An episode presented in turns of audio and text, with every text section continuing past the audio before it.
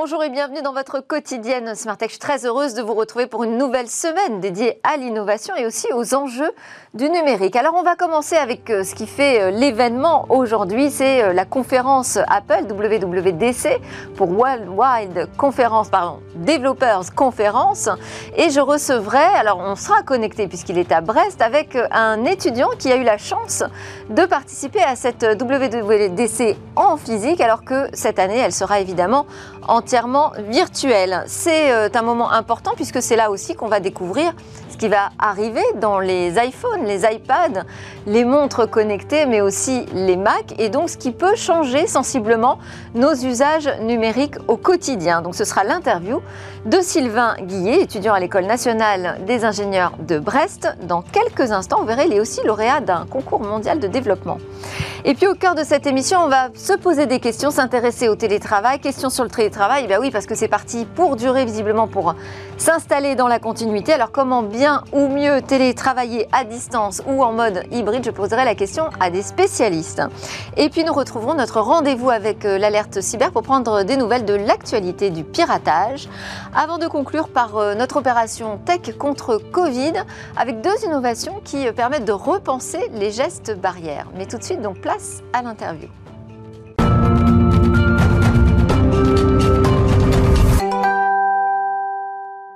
Alors cette World Wide Conference, développeur conférence, eh bien, elle démarre aujourd'hui, ce soir précisément, avec euh, une keynote. On va voir ce que ce qu'on attend de l'écodeur, tous ceux qui développent cette communauté de développeurs autour euh, de l'univers d'Apple.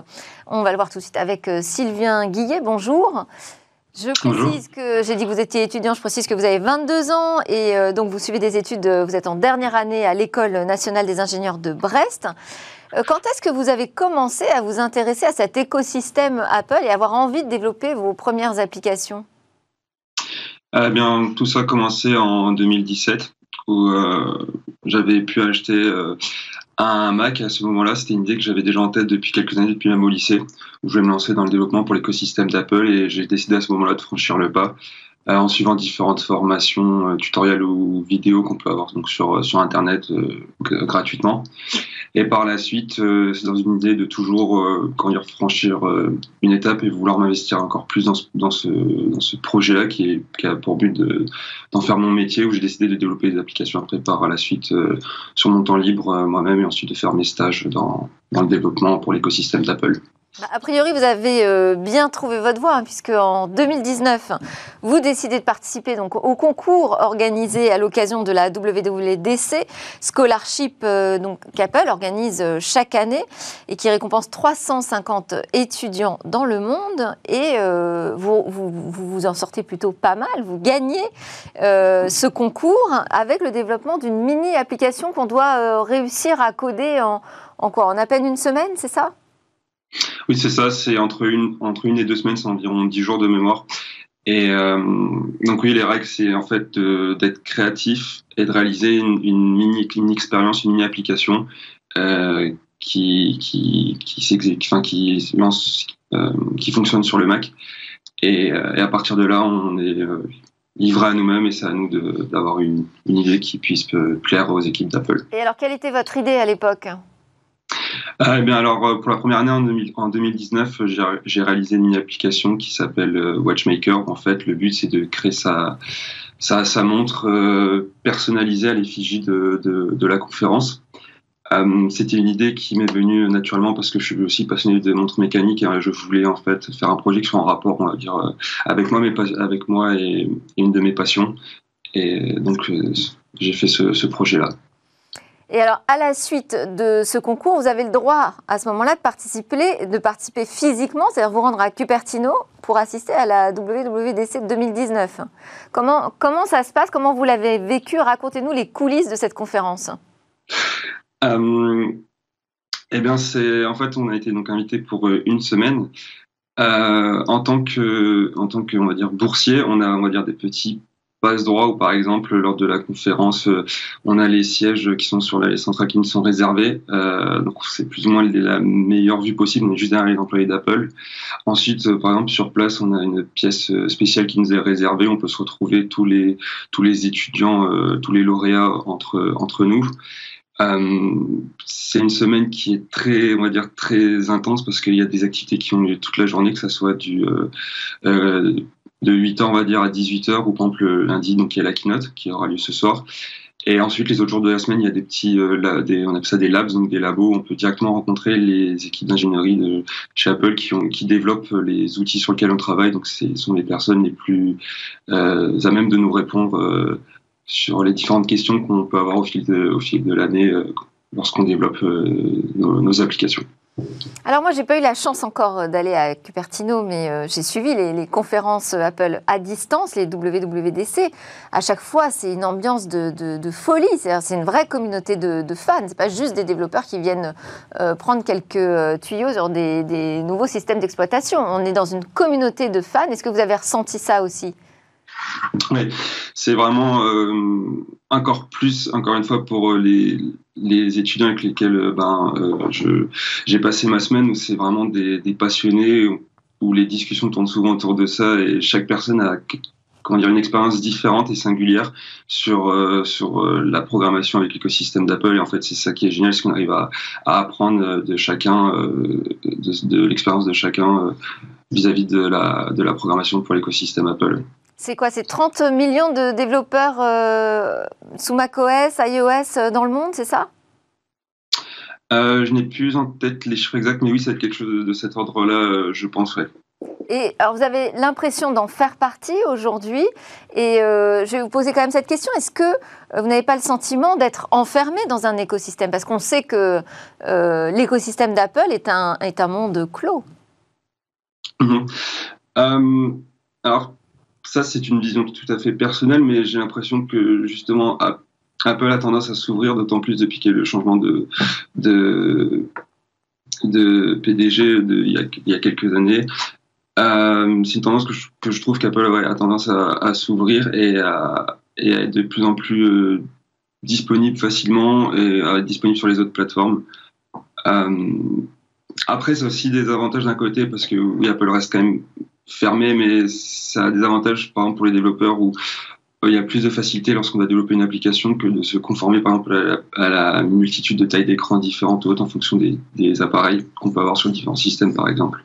C'est-à-dire que vous, êtes, vous pouvez vous hyper spécialiser finalement et gagner en efficacité. Alors moi, je voulais savoir aussi euh, ce qu'attendaient euh, les codeurs, les développeurs comme vous de cette WWDC 2021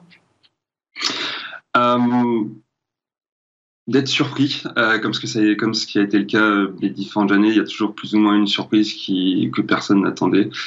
Euh, ensuite, des, des, mises à jour, des, des librairies qui sont déjà existantes, c'est-à-dire pour améliorer notre, notre travail, que cela soit plus, plus facile. Mais généralement, on est, on est rarement, rarement déçu d'Apple lorsqu'il s'agit de la conférence des développeurs et surtout qu'on pense que cette année sera une, on va dire, une, grosse année, une bonne cuvée, comme on peut dire. Pourquoi? Parce que vous attendez donc des mises à jour importantes du côté d'iOS, du côté de WatchOS? Euh, Des mises à jour côté euh, logiciel, oui. Puis euh, on, a vu des rumeurs. On espère aussi avoir peut-être des, nouveautés côté matériel. Donc c'est pour, pour cet ensemble qu'on est excité. Et on entend aussi parler d'une présentation qui aurait lieu autour d'Apple Music ce soir. Oui, euh, il me semble que c'est, cela est sorti hier sur les réseaux où il y aurait un concert qui aurait lieu juste après la, la conférence. Pas plus d'informations alors pour l'instant non, même physiquement en 2019, parce qu'en fait, euh, historiquement, il y a un concert qui a lieu, si on ne pas, c'est le mercredi de chaque, chaque, chaque année.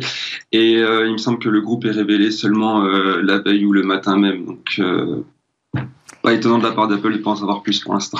Bon, et comment vous vous voyez, comment vous vous projetez dans euh, l'avenir de cet écosystème euh, Apple qui euh, communique beaucoup aujourd'hui autour de la confidentialité des données, de la vie privée? Est-ce que ça vous semble un argument qui va orienter la stratégie d'Apple demain? Oui, je pense. je penserais clairement que c'est quelque chose sur c'est peut-être un point clé euh, pour Apple dans le futur parce que c'est ce qui permet aussi de leur démarquer vis-à-vis des autres marques et des, concurrents et ils communiquent très fortement là-dessus. Chaque année, ils essayent euh, d'améliorer les fonctionnalités euh, quant à la confidentialité, confidentialité des données euh, vis-à-vis de l'utilisateur. Donc euh, oui, je pense qu'Apple va continuer sur ce, sur ce créneau-là et continuer à communiquer là-dessus.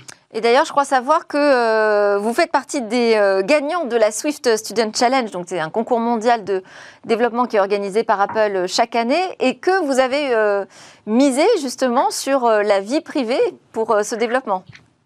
Oui, tout à fait.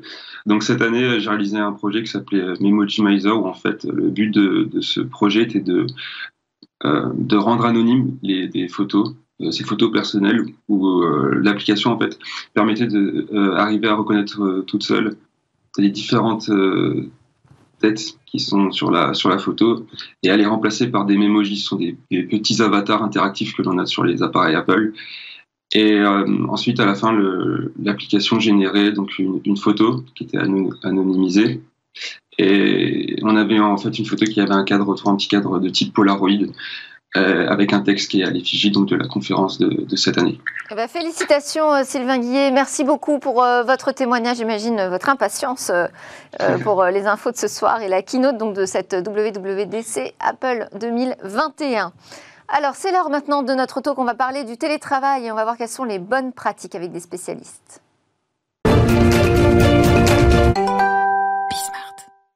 Alors le, télétravail visiblement est parti pour euh, s'installer durablement. On en parle avec euh, Florence Ropion, vice-présidente des ventes, membre du comité de direction de Dell Technologies France. On peut préciser peut-être qu'aujourd'hui plus de 90% des 165 000 employés télétravaillent chez Dell aujourd'hui ou travaillent euh, à distance. Avec nous également Vincent Mendes, président d'Aster, une solution française de pilotage de réunions hybrides qui crée des comptes rendus synthétiques sur le suivi d'avancées de projets de réunion en réunion. Microsoft l'a récemment intégré euh, dans son écran de réunion de visioconférence euh, Teams. Et vous êtes, je précise aussi, l'auteur de l'ouvrage Les sept commandements du manager pour des équipes efficaces, engagées et alignées, même à distance. Ce sera à apparaître en septembre aux éditions Duno. Bonjour à tous les deux. Florence Ropion, euh, je disais que le télétravail était parti pour durer. Est-ce que c'est votre opinion, votre conviction également? Oui, c'est complètement notre conviction, puisque pour nous, on va rentrer dans un monde hybride euh, où on va euh, à la fois continuer le, télétravail qui a apporté euh, bon nombre de, bénéfices, à la fois pour les collaborateurs comme pour les, comme pour les entreprises. Et on, pense, comme beaucoup, qu'on rentre dans un nouveau monde du travail hybride. Donc hybride, c'est-à-dire un mix entre de la présence au bureau et du télétravail. Et en quoi ce serait une opportunité pour les entreprises? Parce qu'on peut concevoir effectivement pour les salariés que ce soit un confort supplémentaire de pouvoir à l'occasion rester chez soi, travailler euh, à distance, et puis d'autres fois euh, prendre le plaisir de retrouver ses collègues au bureau. Mais pour l'entreprise, en quoi c'est une opportunité? Et pourquoi on aurait intérêt à l'installer économiquement? Alors, il y a plusieurs euh, éléments. Le premier, c'est euh, le bien-être des collaborateurs. Euh, je pense que c'est important dans une entreprise de travailler la diversité qui est source de performance. Et cette diversité, elle est attractive, enfin, elle, est intéressante parce qu'elle va nous permettre d'accueillir des talents qui vont justement pouvoir travailler sur, euh, enfin avoir des vies privées et professionnelles, comme vous me l'avez euh, souligné, euh, plus équilibrées. on va travailler la diversité parce que ça va être un, un, axe de performance pour, pour l'entreprise et pour les valeurs de l'entreprise. la deuxième chose, c'est-à-dire qu'on peut, on peut récupérer davantage de talents en mettant en place ces modes de travail hybrides. Absolument. C'est un vecteur de talent, un vecteur d'accélérateur. Alors, mais ça, ça veut dire que ça engage quand même euh, Vincent Mendes euh, de revoir son organisation euh, dans l'entreprise. Hein. oui, oui. alors, complètement, je suis complètement d'accord avec ce qui vient d'être dit par Florence. L'organisation du travail, elle a évolué. Effectivement, ça va rester. Il y a une analogie qui est un peu contre-intuitif, c'est qu'on se dit que bah voilà, il y a un an, les restaurants, les terrasses sont fermés, on est passé en télétravail, maintenant les terrasses rouvrent, on va tous revenir au bureau. Non, non, ça va pas être la même chose. Euh, l'hybride va bien persister pour des raisons effectivement de bien-être euh, au travail, pour des raisons peut-être parfois aussi environnementales, économiques, les bureaux qui peuvent se euh, diminuer en termes de surface, etc. donc toutes ces raisons-là font que le mode hybride va persister. Mais alors, du coup, comment est-ce qu'on est plus efficace? Comment est-ce qu'on fait des réunions? Comment est-ce qu'on manage une équipe à distance? Comment est-ce qu'on maintient le lien? Comment est-ce qu'on reste aligné alors qu'on qu'on peut plus se voir, qu'il n'y a plus ces petites discussions informelles à la machine au café, à café où on se passe de l'info informelle très importante en fait pour la dynamique d'équipe, mais aussi l'efficacité de son équipe. C'est autant de sujets en fait qui doivent être appréhendés par euh, l'entreprise au niveau global et puis par les managers au niveau de leur équipe. Et alors, je dirais qu'il y a deux problématiques finalement. Il y a effectivement cette partie euh, managériale euh, et alignement avec la stratégie de l'entreprise qui, voilà, qu'il va falloir euh, travailler, mais il y a aussi l'appropriation des nouveaux outils numériques. Oui, oui parce que c'est exactement ça. Il y a deux leviers, le digital, le managérial. Le digital, euh, c'est censé apporter de l'efficacité, euh, de l'agilité, toutes ces choses-là. dans les faits, on sait aussi que c'est un facteur de déconcentration. on a des notifications dans tous les sens constamment, impossible de rester concentré. On sait que les réunions à distance, hyper dur de rester impliqué, engagé dans ces réunions, de, de pouvoir y passer un temps peut-être un peu plus restreint pour pouvoir travailler en dehors de ces réunions Parce que là, je pense que si je dis que beaucoup de personnes terminent leur réunion à 18-19 heures et qu'après, il faut qu'elles prennent deux heures pour enfin travailler, bon, c'est plus possible. Euh, donc, effectivement, l'appropriation des outils, c'est un sujet. Et effectivement, euh, toute la pratique managériale qui va autour, c'en est un deuxième. Et les deux vont de pair euh, dans des grandes entreprises comme Dell ou comme d'autres. L'alliance de la DSI et de la DRH, de ces deux facettes-là, ça, ça, doit marcher ensemble. Oui, alors quand on est une entreprise du numérique, on sait quelle a été la difficulté euh, de mettre la population à l'informatique. Hein. Ça a été une vraie révolution du travail aussi, l'arrivée des ordinateurs sur tous les bureaux des collaborateurs. Là, il y a une deuxième révolution qui s'engage, c'est celle des outils de travail collaboratif. Oui, absolument. Euh, les outils de travail collaboratifs comme euh, ceux de Monsieur Master, oui. Voilà, exactement. Euh, comme comme, comme d'autres hein, qui sont au cœur de, de, nos journées, au cœur de notre nouveau. ça veut dire que ça change le métier aussi du fournisseur de matériel et de solutions numériques? Oui, parce que de plus en plus on va intégrer des, des, solutions. On a des écrans, nous, qui intègrent, qui vont favoriser l'outil collaboratif Teams, par exemple. Donc on va travailler sur cette combinaison des technologies, euh, bien sûr, et puis euh, ça va changer aussi notre manière de fonctionner euh, toute la journée, comme vous l'avez souligné. On n'a plus d'informel, et c'est dans ce monde, dans ce nouveau monde hybride, justement, je pense que ça va être la, conjonction des deux des deux mondes. On va essayer de prendre le meilleur des deux, à la fois la partie virtuelle qui va nous permettre une certaine efficacité, et puis la partie réelle qui nous permet aussi tous ces moments informels et puis cette connexion humaine dont on a tous. Euh, et en termes de, pour revenir vraiment sur euh, le métier d'un spécialiste de l'informatique comme Dell Technologies, euh, en termes d'infrastructure, ça change aussi des choses? Oui, alors l'infrastructure et c'est surtout la cybersécurité, euh, la sécurité d'une manière générale, puisque euh, les collaborateurs sont chez eux, donc euh, il faut être extrêmement vigilant, que ce soit de la collecte de la donnée jusqu'au stockage, l'archivage, jusqu'au cloud. Ça, il faut faire de la cybersécurité au sein de l'entreprise, mais aussi chez le collaborateur. Absolument, c'est-à-dire que de bout en bout, il faut assurer des solutions de, de sécurité.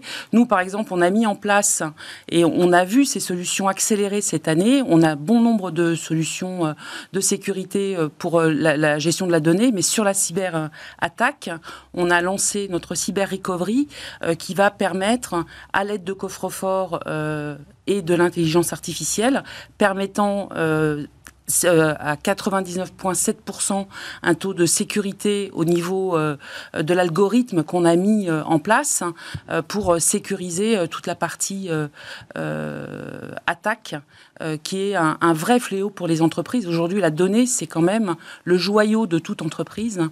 Et je pense que les entreprises, avec l'accélération digitale, se sont rendues compte aussi, au travers de toutes les attaques qui sont quotidiennes, qu'on a pu voir dans le secteur médical, qu'on a pu voir dans bon nombre, les collectivités locales aussi ont été euh, attaquées, euh, tous les secteurs sont attaqués et aujourd'hui, je pense qu'avec l'accélération de la transformation digitale euh, au, sein des entreprises, on voit aussi de la part des entreprises une un, ressenti, une, urgence aussi autour de la sécurité de leurs données euh, euh, avec lesquelles on, travaille actuellement. J'imagine que ça, ça fait partie des premières problématiques parce que ce qui se disait en réunion pouvait rester en réunion. Là, euh, ça se passe sur Teams ah il, y a, il, y a, une problématique de cybersécurité instantanée. Clairement, c'est euh, très souvent euh, l'un des premiers sujets qu'on aborde euh, quand Aster est déployé dans, une, dans, dans, un groupe, dans une entreprise. nous, on a mis des choses face à ça. ça pas, pas, rentrer dans le détail, mais typiquement, tout est hébergé en France sur des serveurs dédiés. Donc, c'est des, des pratiques qui n'étaient pas les pratiques avant Covid, on était plus facilement vraiment dans le cloud, hébergé, on ne sait pas où. Euh, donc euh, aujourd'hui, c'est ce qui nous permet de travailler avec des, grands groupes. Hein. C'est clairement cette, euh, cette organisation-là de, la, sécurisation de la donnée, du respect honnête du RGPD. donc oui, c'est une préoccupation, je pense, de, dans tous les secteurs. Et, même dans des boîtes plus petites, hein. pas forcément le grand groupe international. Hein. On va le retrouver dans, dans, dans les autres pays. Maintenant, euh, tout le monde est frappé euh, d'une responsabilité avec le RGPD. Euh, au-delà de la cybersécurité, il y a aussi la confidentialité. On ne dit pas les mêmes choses à la machine à café et en visio. Comment est-ce que vos outils permettent d'assurer une certaine confidentialité de ce qui est dit dans les réunions? Alors, euh, vis-à-vis des autres collaborateurs, je veux dire. Ouais, donc pas forcément de l'extérieur, même en interne dans l'entreprise. Bah, je pense que c'est là que rentre plutôt la part managériale de la transformation plus que la part de l'outil. Euh, parce que bon, l'outil, oui, euh, il y, a des, y a des comptes, il y a des mots de passe, il y a des précautions qui sont prises, mais derrière, quelle culture de la circulation de l'information on veut donner? Est-ce qu'on est dans quelque chose de plutôt full transparent? Est-ce qu'on est plutôt assiloté? C'est des vraies questions, et c'est là en fait que rentre vraiment le rôle du manager. Euh, parce que globalement, euh, l'entreprise, elle a vraiment pris sa responsabilité. L'entreprise, dans sa globalité. Un manager peut se connecter à une réunion sans être vu, par exemple? Euh, il y aura une notification, on le verra. Il peut euh, fermer sa caméra, mais on verra qu'il est présent. et puis il y a le petit bruit euh, reconnaissable d'une nouvelle connexion. Mais c'est très intéressant ce que vous dites, parce qu'on pourrait, on pourrait même pousser un petit peu plus loin en disant, bah, alors oui, il y a plus de liberté dans le télétravail, on peut être un peu plus flexible, etc. Mais dans les faits, les outils permettent du tracking aussi. Typiquement, on a entendu pas mal de témoignages de personnes qui vont rester connectées typiquement sur Teams avec le petit bouton vert qui montre qu'on est disponible jusqu'à une certaine heure. C'est l'équivalent digital de je suis dans, mon bureau, il y a le couloir qui m'emmène jusqu'à la sortie de mon bureau avec tous les autres bureaux des collègues, et je vais attendre qu'il soit 19h30, 20h pour passer et montrer que j'ai bien travaillé, que j'ai fait toute ma journée de travail. Là, je vais rester connecté avec Teams sur le, petit bouton vert. Ces outils de tracking, euh, enfin, en tout cas, l'usage de, de, tracking, de surveillance qu'on a fait peut être dangereux. Globalement, on parle de diffuser l'autonomie, la responsabilisation dans les équipes pour plus de performance, pour attirer les talents, etc. Euh, c'est vrai qu'on a vu des pratiques managériales, parfois qui allaient un petit peu à l'encontre de ça depuis un an avec le, avec la, crise sanitaire bah parce qu'il y a une sorte de perte de contrôle du manager. Il a plus son équipe en face, il sait pas exactement ce qu'elles font toujours. Euh, alors soit on va caler des réunions tout le temps pour s'assurer qu'on reste aligné, mais là c'est difficile de, vraiment d'avancer sur les sujets. Soit effectivement il y a des pratiques comme ça de tracking sur les outils. Donc globalement il faut repousser. C'est vraiment le rôle du manager. C'est important. Euh, c'est pas juste les outils. Là c'est le manager. Et quand je parle de manager, j'aime je suis pas très fan du terme manager parce que manager, c'est voilà, de l'anglais, c'est gestion. Donc, en gros, ça veut pas dire grand chose. Euh, on parle de manager coach. Je suis pas non plus très fan parce que le coach, c'est celui qui est un peu en externe, qui observe. Alors, c'est quoi le manager de demain? Révélez-nous ce que vous mettez dans votre euh, livre de septembre. Pour moi, c'est un rôle de leader. Et le leader, c'est pas juste euh, Steve Jobs ou Elon Musk qui font des keynotes et qui parlent de leurs innovations. On parlait Sinon, ça ferait pas beaucoup de managers dans l'entreprise. Ça ne ferait pas beaucoup, exactement. non, un leader, c'est quelqu'un qui est capable d'incarner la vision de l'équipe, la mission, qui est capable de fédérer, même si on est à distance, qui est capable de conserver un alignement un sens, parce qu'on parle d'efficacité constamment avec les outils, mais s'il y a une perte de sens dans notre travail, si on se sent plus euh, aligné avec son équipe, euh, euh, voilà, il y a une direction, mais il y en a un qui va un petit peu plus à droite, il y en a une qui va un peu plus à gauche. non, là, on a besoin de leader, quelqu'un qui va dire on et nous plutôt que tu et vous, et qui va vraiment donner du sens, de la cohésion à cette équipe-là. Donc moi, l'appel que j'ai envie de faire, c'est soyez des leaders. Oui, mais concrètement, euh, c'est pas facile à travailler. Alors, on, a aussi des modes de consommation de l'informatique euh, qui changent.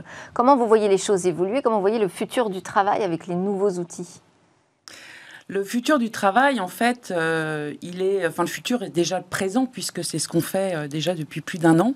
Et euh, on va, pour moi, c'est une combinaison entre le monde d'avant et le monde d'aujourd'hui, avec basé sur les technologies. On a vu que les technologies nous avaient permis, étaient vraiment le vecteur de, de, communication aujourd'hui, que ce soit avec les outils ou avec les, les technologies basées sur le sur le hardware.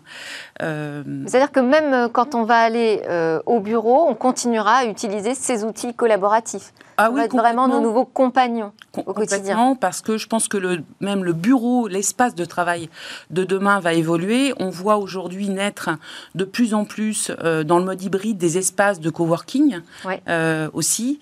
Euh, je pense que le, le travail n'est pas On n'aura plus notre bureau, ça c'est Voilà, c'est fini. ça. Je pense que c'est terminé. Il y a bon nombre d'entreprises, et chez Dell aussi, chez Dell Technologies, on réfléchit aux, aux nouveaux bureaux de, de- de demain avec euh, plus d'espaces euh, collaboratifs, euh, des espaces individuels pour travailler dans le calme, des espaces pour se retrouver, pour favoriser l'informel. L'informel qui est aussi source d'innovation dans, dans l'entreprise, donc qui est, qui est important. En fait, il faut arriver. c'est pas, on n'est pas dans un monde noir et blanc. Je pense que la vérité, elle est souvent dans le, dans le gris. Et, et pour le travail, pour le mode hybride, pour les- la manière dont on va euh, engager, c'est exactement euh, la même chose. Et euh, tous les collaborateurs euh, vont écrire aussi cette nouvelle histoire euh, euh, avec les, les, les employeurs et Oui, alors c'est ça parce qu'on parle du, du manager qui est remis en question, euh, mais c'est chaque collaborateur là, qui va peut-être avoir plus de difficultés à trouver sa nouvelle place au sein de ces nouveaux outils. Oui. Euh, on entend des termes de plus en plus, euh, enfin voilà, d'overdose digitale, de, de, Ah, être- burnout. On peut, on peut se demander si on existe, euh, quelle place on a, est-ce qu'on n'est pas noyé dans une masse de, de connexions? Ouais. Finalement, il suffit plus de se présenter. On déshumanise un petit peu. Bah, c'est là où le leader a toute sa place. Ouais. Pardonne-moi de te, te couper, mais c'est vrai que c'est là où le leader a vraiment un, un- un rôle crucial à jouer, que ce soit à tous les euh, niveaux de, de- de l'entreprise.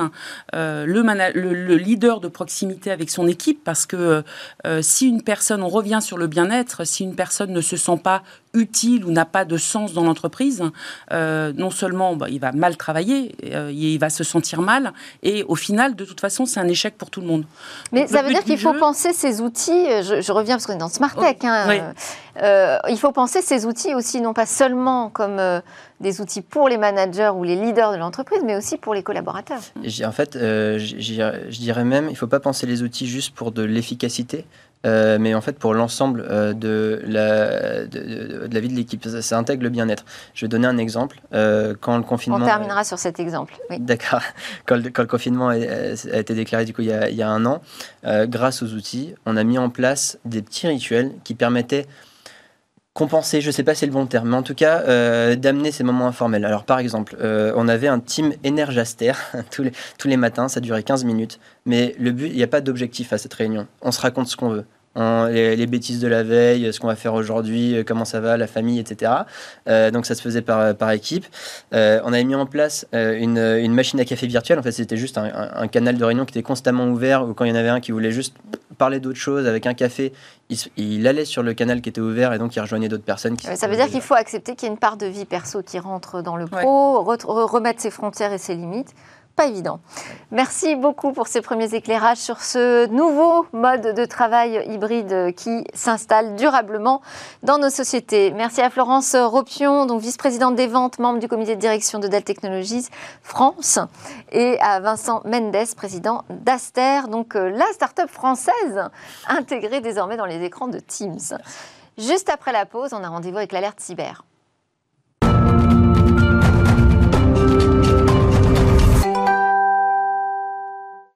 Et vous êtes bien de retour sur le plateau de Smartech pour notre rendez-vous avec euh, l'alerte cyber et Damien Bancal, notre spécialiste, fondateur de Zata, cyberchercheur, euh, qui va nous parler de l'actualité du piratage. Bonjour Damien. Euh, Bonjour. dans l'actu, donc c'est le démantèlement de la plateforme euh, pirate euh, française Le Monde Parallèle. Donc fin mai, pour rappeler les faits, les douaniers français ont euh, démontré une fois de plus euh, leur capacité à infiltrer des espaces pirates dans le web profond. Ils ont stoppé les activités d'un portail pirate donc, qui s'appelle Le Monde Parallèle. Racontez-nous cette étonnante histoire, Damien. Ça montre d'abord une première chose, c'est que nos autorités travaillent fortement contre tous ces espaces pirates informatiques qui ont une fâcheuse tendance à clairement pulluler hein, sur le web. Alors ça s'est passé le 17 mai 2021. Ce sont les agents de la DNRED, la DRED, la, en fait c'est la Direction nationale du renseignement et des enquêtes douanières.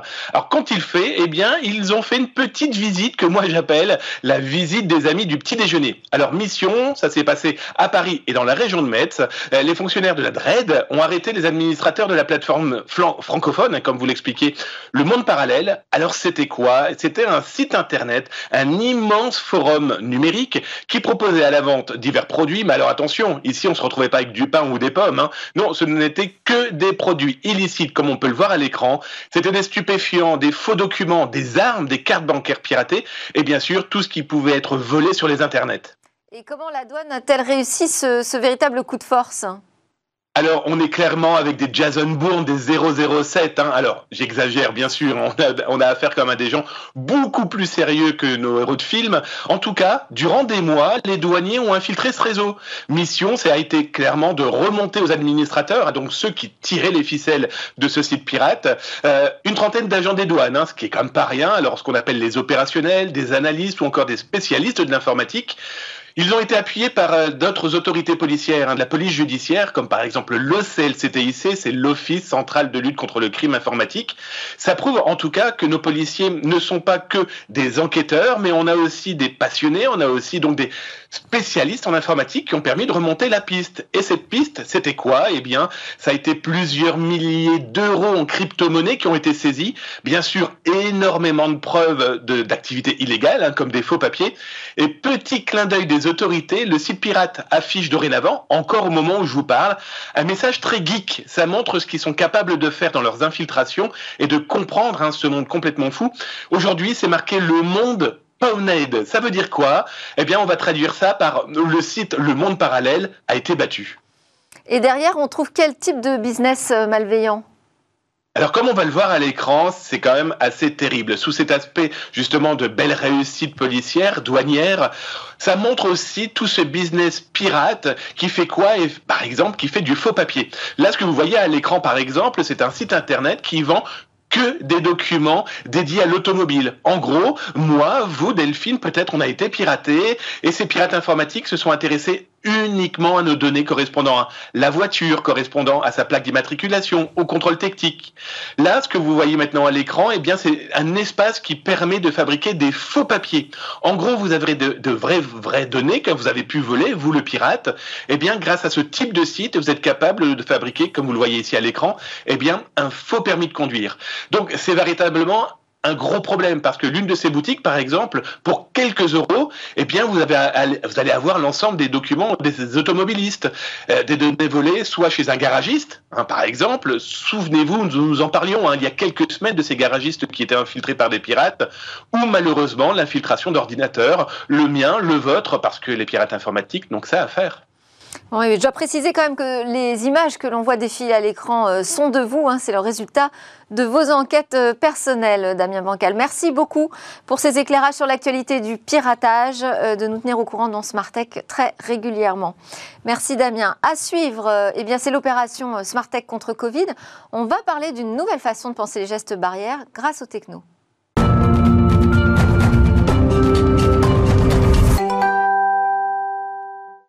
Smartech contre Covid, c'est cette opération que j'ai voulu lancer en début d'année pour euh, accélérer cette sortie de crise euh, grâce euh, aux technologies. Alors, on va en découvrir encore aujourd'hui avec Cécilia. Bonjour Cécilia, qui est venue accompagnée de Pierre Pinault, créateur de Distanceo et Protecteo deux innovations donc pour euh, repenser les gestes barrières. Oui, euh, ces deux entrepreneurs euh, dont est en plateau avec nous sont réunis sous l'égide de Boomerang, un groupe porté par deux business angels et ensemble ils ont lancé la société Imago.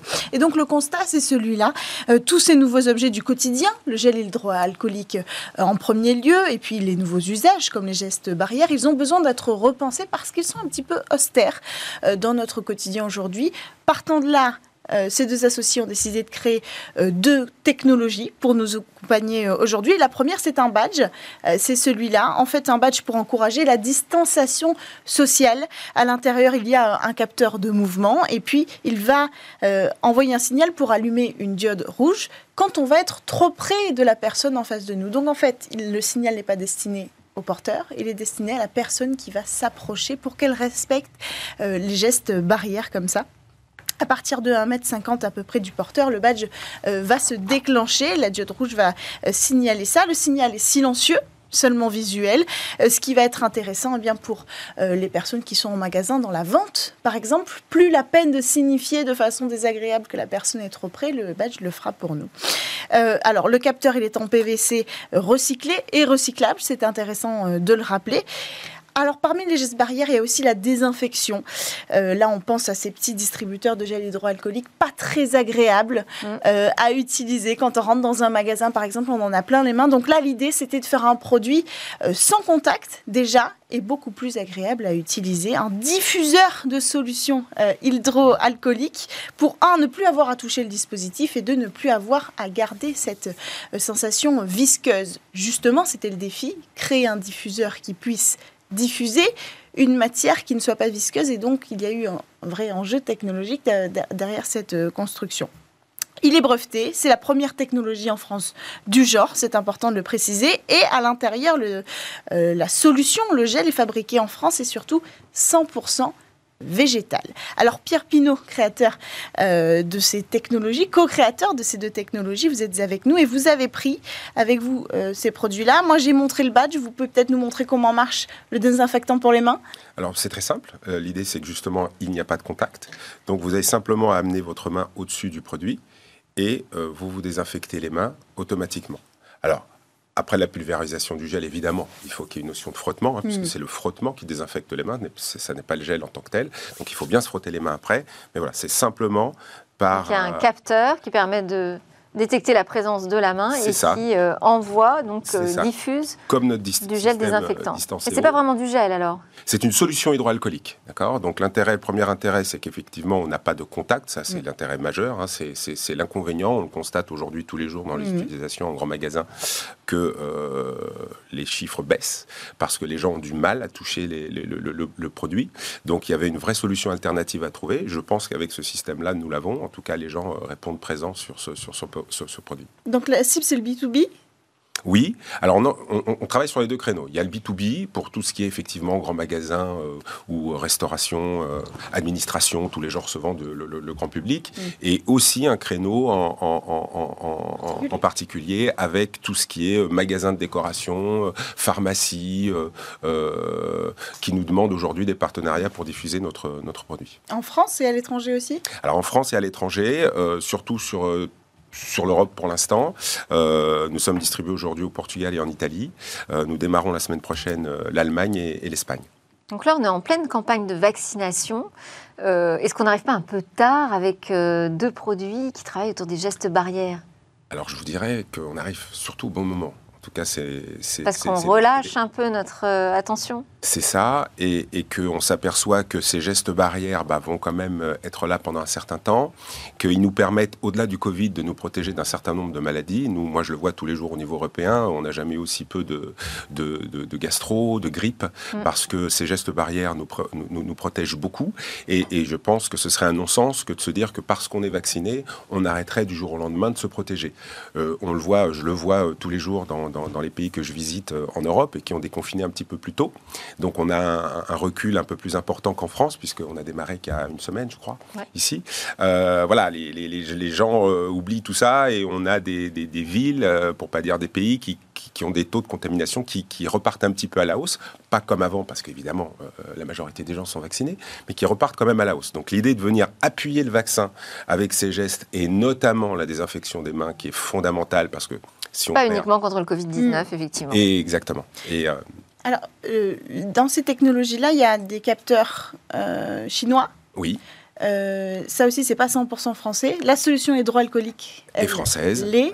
Et 100% végétal. Donc, quelle est la démarche en fait On essaye d'être les plus vertueux possible. Euh, euh, on a une, un, une, ADN au sein du groupe euh, Boomerang qui, qui, qui, qui, tend à ça depuis des années, puisqu'on a, on a été les premiers à lancer la marque Citizen Green en France et, et à être éco-responsable. Mais encore une fois, vous le savez bien, cet engagement est d'être le plus vertueux possible. Et de temps en temps, on ne peut pas l'être à 100%. Donc on, essaye de faire au mieux, donc avec la solution, mais effectivement avec un, assemblage euh, asiatique. Alors vous avez parlé de ce groupe-là, un dernier mot sur le financement. Est-ce que vous avez été accompagné par l'État puisque vous proposez des solutions autour de la crise sanitaire?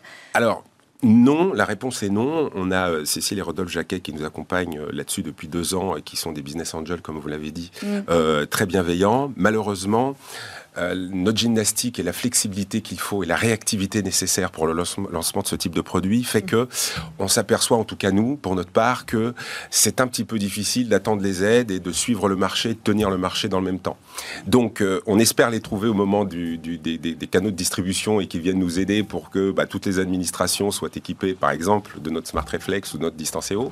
Mais voilà, pour ce qui est des aides en tant que telles, c'est un petit peu, il y a un petit décalage, dirons-nous, entre les, les, besoins de, cash dont on peut avoir besoin et voilà. Donc on est plus sur de l'autofinancement, ce qui fait qu'on est toujours très très heureux que vous nous accueilliez pour qu'on puisse faire la promotion de nos produits, parce qu'on est un petit peu dans ce système-là. Voilà, on vend, on innove, on vend, on innove. Mmh. Un, autre projet à venir à la suite? Oui, on en a plein. On, a pour ambition de lancer une vraie marque de produits sanitaires. Donc évidemment qu'on est sur plein de projets et notamment, euh, on peut déjà l'annoncer, la première solution hydroalcoolique qui permettra de désinfecter vos masques chirurgicaux c'est-à-dire de, de, rallonger de 4 ou 5 fois le temps euh, de durée de vie d'un...